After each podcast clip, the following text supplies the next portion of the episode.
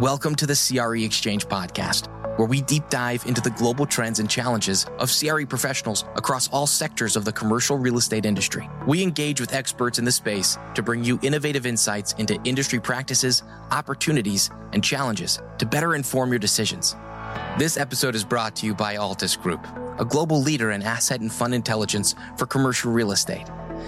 Welcome, everyone, to a special episode of CRE Exchange. I'm Cole Perry, your host and senior market analyst at Altus Group, leading provider of asset and fund intelligence. I'm joined by Omar Eltorai, our U.S. Director of Research. Omar, it's good to be with you. Glad to be here. Today, we're excited to share the results of the Q4 commercial real estate industry conditions and sentiment survey. So I want to tell you a little bit about it before we dive into it. But the survey is really conducted by the Altus research team across the US and Canada in an effort to provide insights into the market, so conditions, metrics, and issues affecting the CRE industry. So the survey captures the individual practitioner's perspective. So across functions, across the capital stack. We broke this into two categories of questions. So again, conditions, basically what people are seeing in the market right now, and sentiments. So what they either expect in the future and how confident they are, how they're feeling about it. So this was conducted between mid October and early November, and it gauged opinions in advance of the fourth quarter. So this is the second consecutive iteration of this survey. So we have a unique opportunity here to see how conditions and sentiments are changing across time. So we had 294 respondents from Canada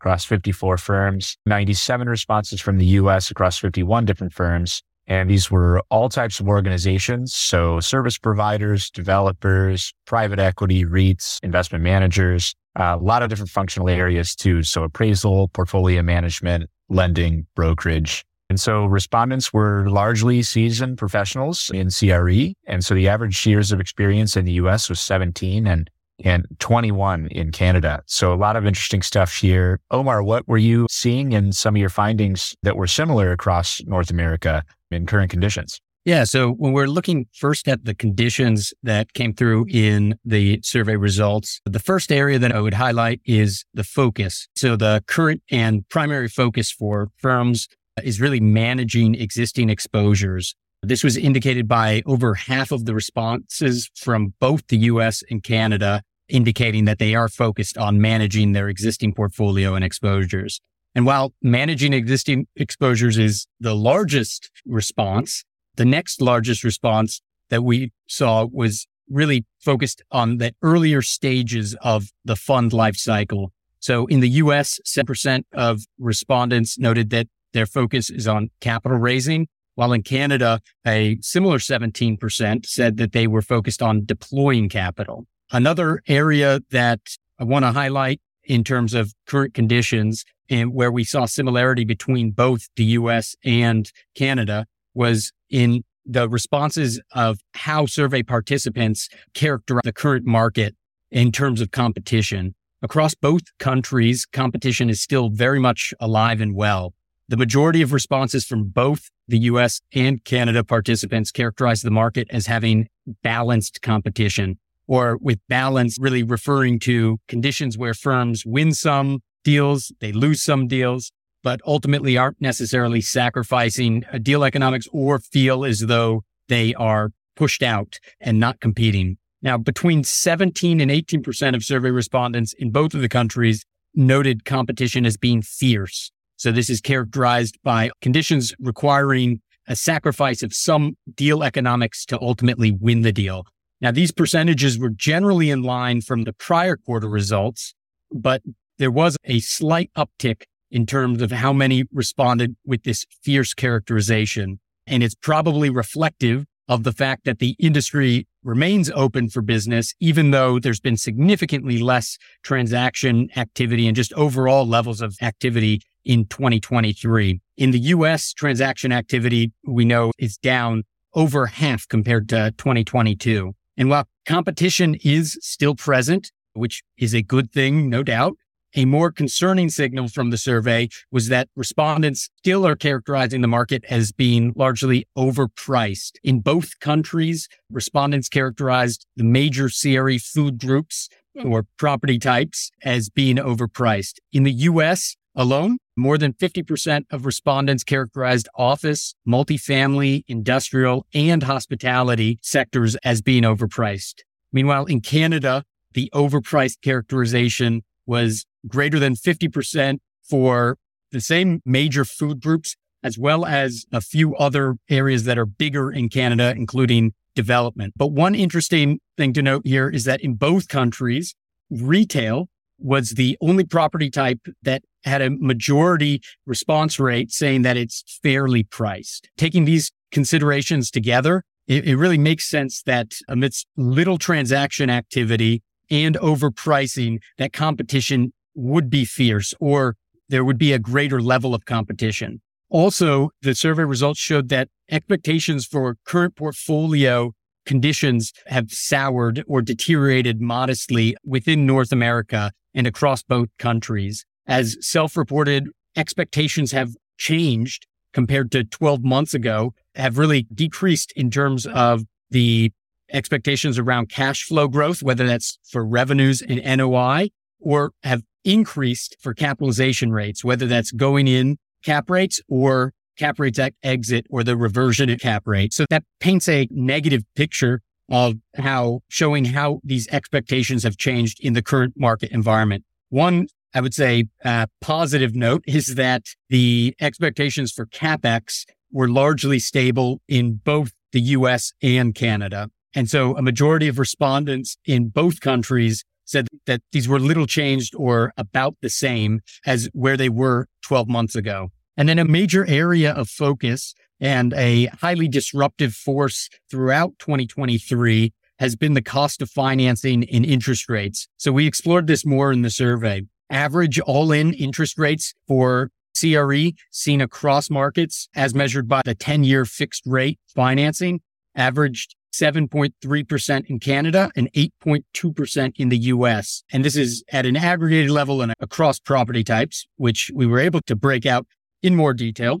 But there were major differences really seen across these property types. So not surprisingly, office was significantly higher in both countries. And while the average rates reported in the US really showed little difference in terms of the cost of financing for both fixed and floating rate, Canadian results really showed cheaper financing for fixed rate products than for the floating rate products. Both countries really do seem to still have conservative underwriting in place, which is a good thing. As results from the survey showed that LTVs and DSC are still within an acceptable range. So LTVs were higher in Canada than they were in the US, but generally remained below the 70% threshold for industrial, office, retail, and were generally below 65% in the US for nearly all property types financing terms. Now, reported DSCRs or debt service coverage ratios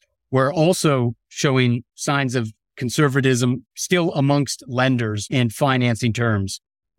DSCRs remained above the 1.2x threshold for most property types, with the exception of multifamily in Canada and life science in the US. So overall quality of credit standards really seems to be sound still, but this conservatism coupled with higher cost of financing and higher interest rates is absolutely something that's contributing to the difficulty in getting more deals done. And I'm sure is one of the main weights on overall investment activity. Hopping over to the forward looking questions and results, a new question that we added to this quarter survey and one that we're going to be watching closely through future iterations of the survey, especially through 2024, is around the participants' expectations of the macroeconomy and recession expectations. First, we asked how likely a recession would be within the next six months. And for both countries, the US and Canada, there was a vast majority that noted that they expect a recession to be likely. So expect a recession in Canada and 7% expect a recession in the next six months to be declared in the US.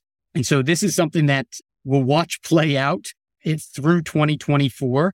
But results from the survey also showed that there was some differentiation across the different strategies that people identified as, but realistically, even though folks who identified as having an opportunistic fund strategy did have higher expectations for a recession, the fund strategies didn't differ too meaningfully, and many were still very much in line with aggregate experience and the aggregate results that do show that a recession is likely and expected to be, for the most part, shallow. And that's true for both the US and Canada. Also, the results showed that a topic that's closely aligned to the probability or possibility of a recession is interest rates. The reason why these are closely tied together is because the overall business cycle often has a major impact on monetary policy, which often drives where interest rates are and ultimately where the cost of capital is. And so what we did here was uh, we asked where we expect interest rates to be for commercial real estate in the coming 12 months. And in Canada, the results showed that expectations are that all in fixed rate financing for commercial real estate is expected to be in the mid six to low 7% range across Canada over the next 12 months. And this was a bit more elevated in the US where results showed expectations aligning right around that kind of like mid 7% rate for the US. So looking at expectations for cost of financing over the next year, results broken out by fund strategy show that there seems to be a consensus around these ranges for debt, but both regions showed differentiation for cost of equity capital. And we measured this by looking at the expected rate or net levered IRRs across strategies for the next 12 months. In both countries, the expected net IRRs ranged from around 10% being associated with the lower risk core strategies up to 16% for the higher risk opportunistic strategies. How investors and fund managers will hit those returns will be interesting though, because in both countries, the survey results show that there is a consensus expectation for decreased availability of capital, higher cap rates, increasing investor return expectations, as well as higher levels of CRE distress over the next 12 months. We surveyed these and more metrics along with the conviction associated with each metric and directional call for each of those metrics. But I'll spare that breakdown on this call and would encourage folks to see the actual survey results to dive into more detail on those expectations for the next 12 months. Across both countries, there was a notable increase in the percentage of respondents noting that they expect the next 12 months to be more challenging. So the vast majority of respondents, which is 87% in Canada or 92% in the US, expect the next 12 months to be either somewhat or extremely challenging operating environments. These are notable increases from the prior quarter survey. And then finally, in terms of where the survey respondents said that they're going to be allocating more attention and more resources in the coming 12 months, financing remains a top priority along with inflation and expense management. So overall, I'd say that these results were quite reflective of what we've been seeing play out really throughout 2023, whether that is via media or in the data, and we're hearing from our clients and across the industry. I would say to summarize Conditions are currently rough and expectations suggest that things may pick up and may get better in terms of activity going forward, but that there are still many clouds that remain in the 2024 forecast. And while there are many areas of similarity between the US and Canada, there are also many notable differences. Cole, what were some of those differences that you saw and that jumped out? Yeah, so I have kind of a quick note on one difference that showed up to me. So one of the questions we asked was what your intention was for transacting. The supermajority, to borrow a political term, in each country are looking to transact next year. When you break this out by exposure to CREs, so we measure that in AUM, these big players or those with above 5 billion in exposure to CRE versus small measured as having less than 500 million in exposure. So the big are going to be net sellers and the small will be net buyers, which I think tracks with a lot of what we're seeing. We're starting to digest this new higher rate environment. Transactions may be picking up,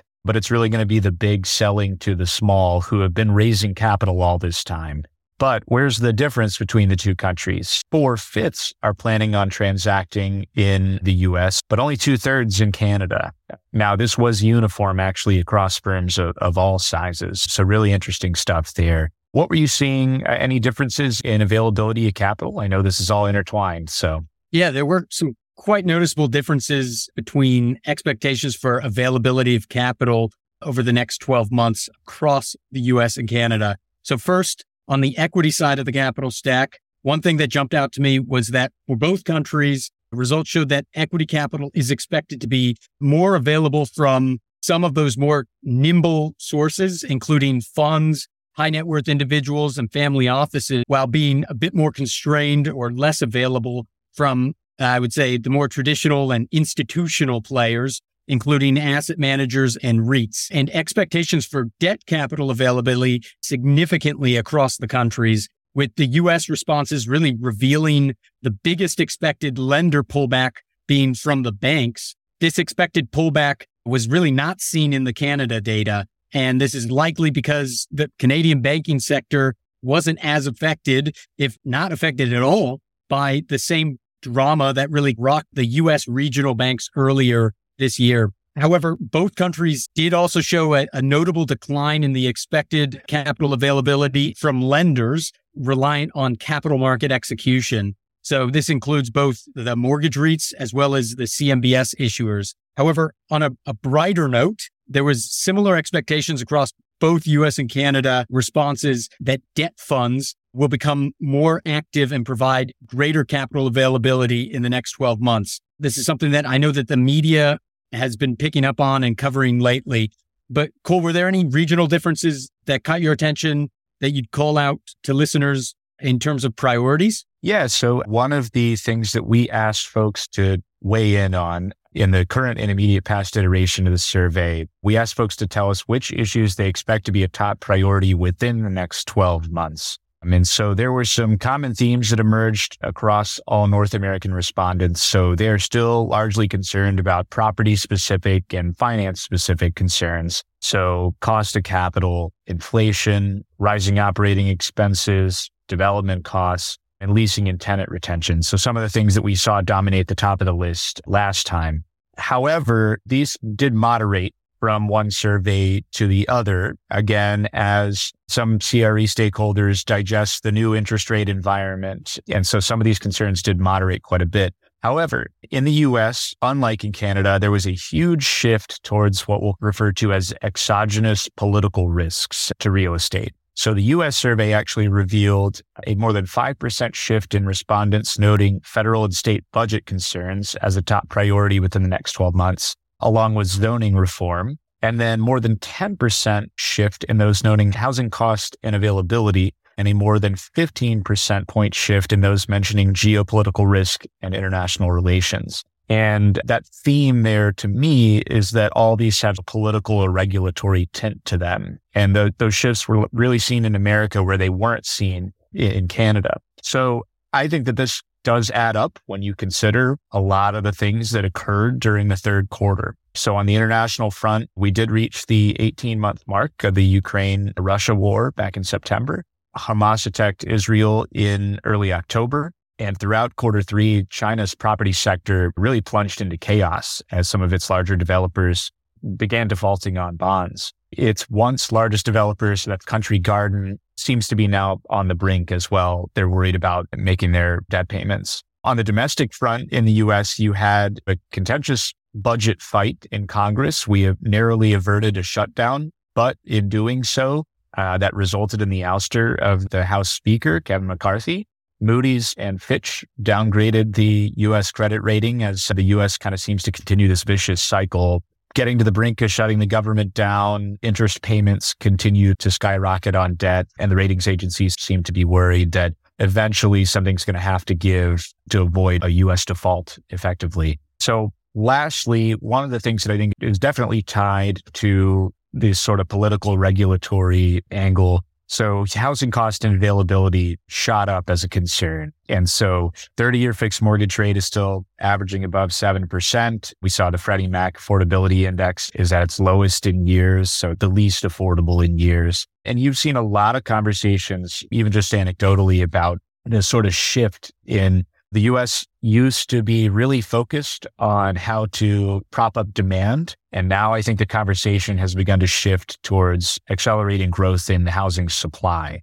And so one of those issues we saw pop up with more than a 5% shift of quarter over quarter was land use restrictions or, or, zoning laws. So removing barriers to growth in both the housing supply and even other commercial property types. So a lot of political movement. The U.S. seems to be at a political stalemate and that is really showing up in US CRE stakeholders' opinions on what they're focused on in the next 12 months. So I think as we continue to talk about this more, or we write some more insights about this stuff, we might break this down by the type of respondents, right? If you're more senior, are you focused on different things than more junior respondents? A lot of different ways we could chop this up. But again, the difference here, the US seems a lot more focused on some of these political and regulatory issues. Canadian respondents largely still similar responses quarter on quarter to what they're focused on the property and financing level. So super interesting stuff. But I know there's a lot more that people can dig into on their own. Do you want to tell us about how folks can access these?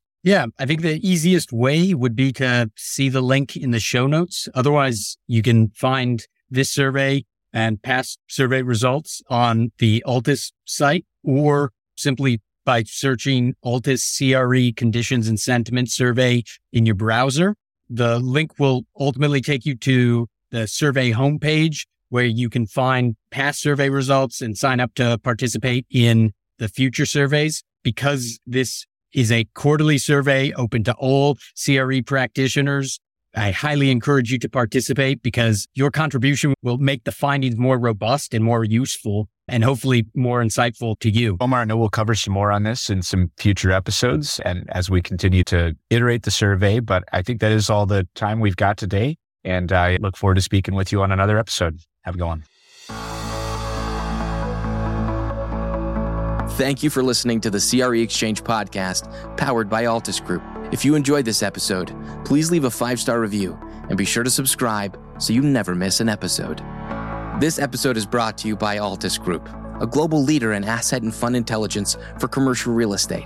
At Altus, we bring together capabilities across technology, analytics, valuations, tax, and development advisory services. We are guided by bold thinking, integrity, and inclusivity, partnering with CRE professionals to maximize opportunities with exceptional service experience. Find out more at altusgroup.com.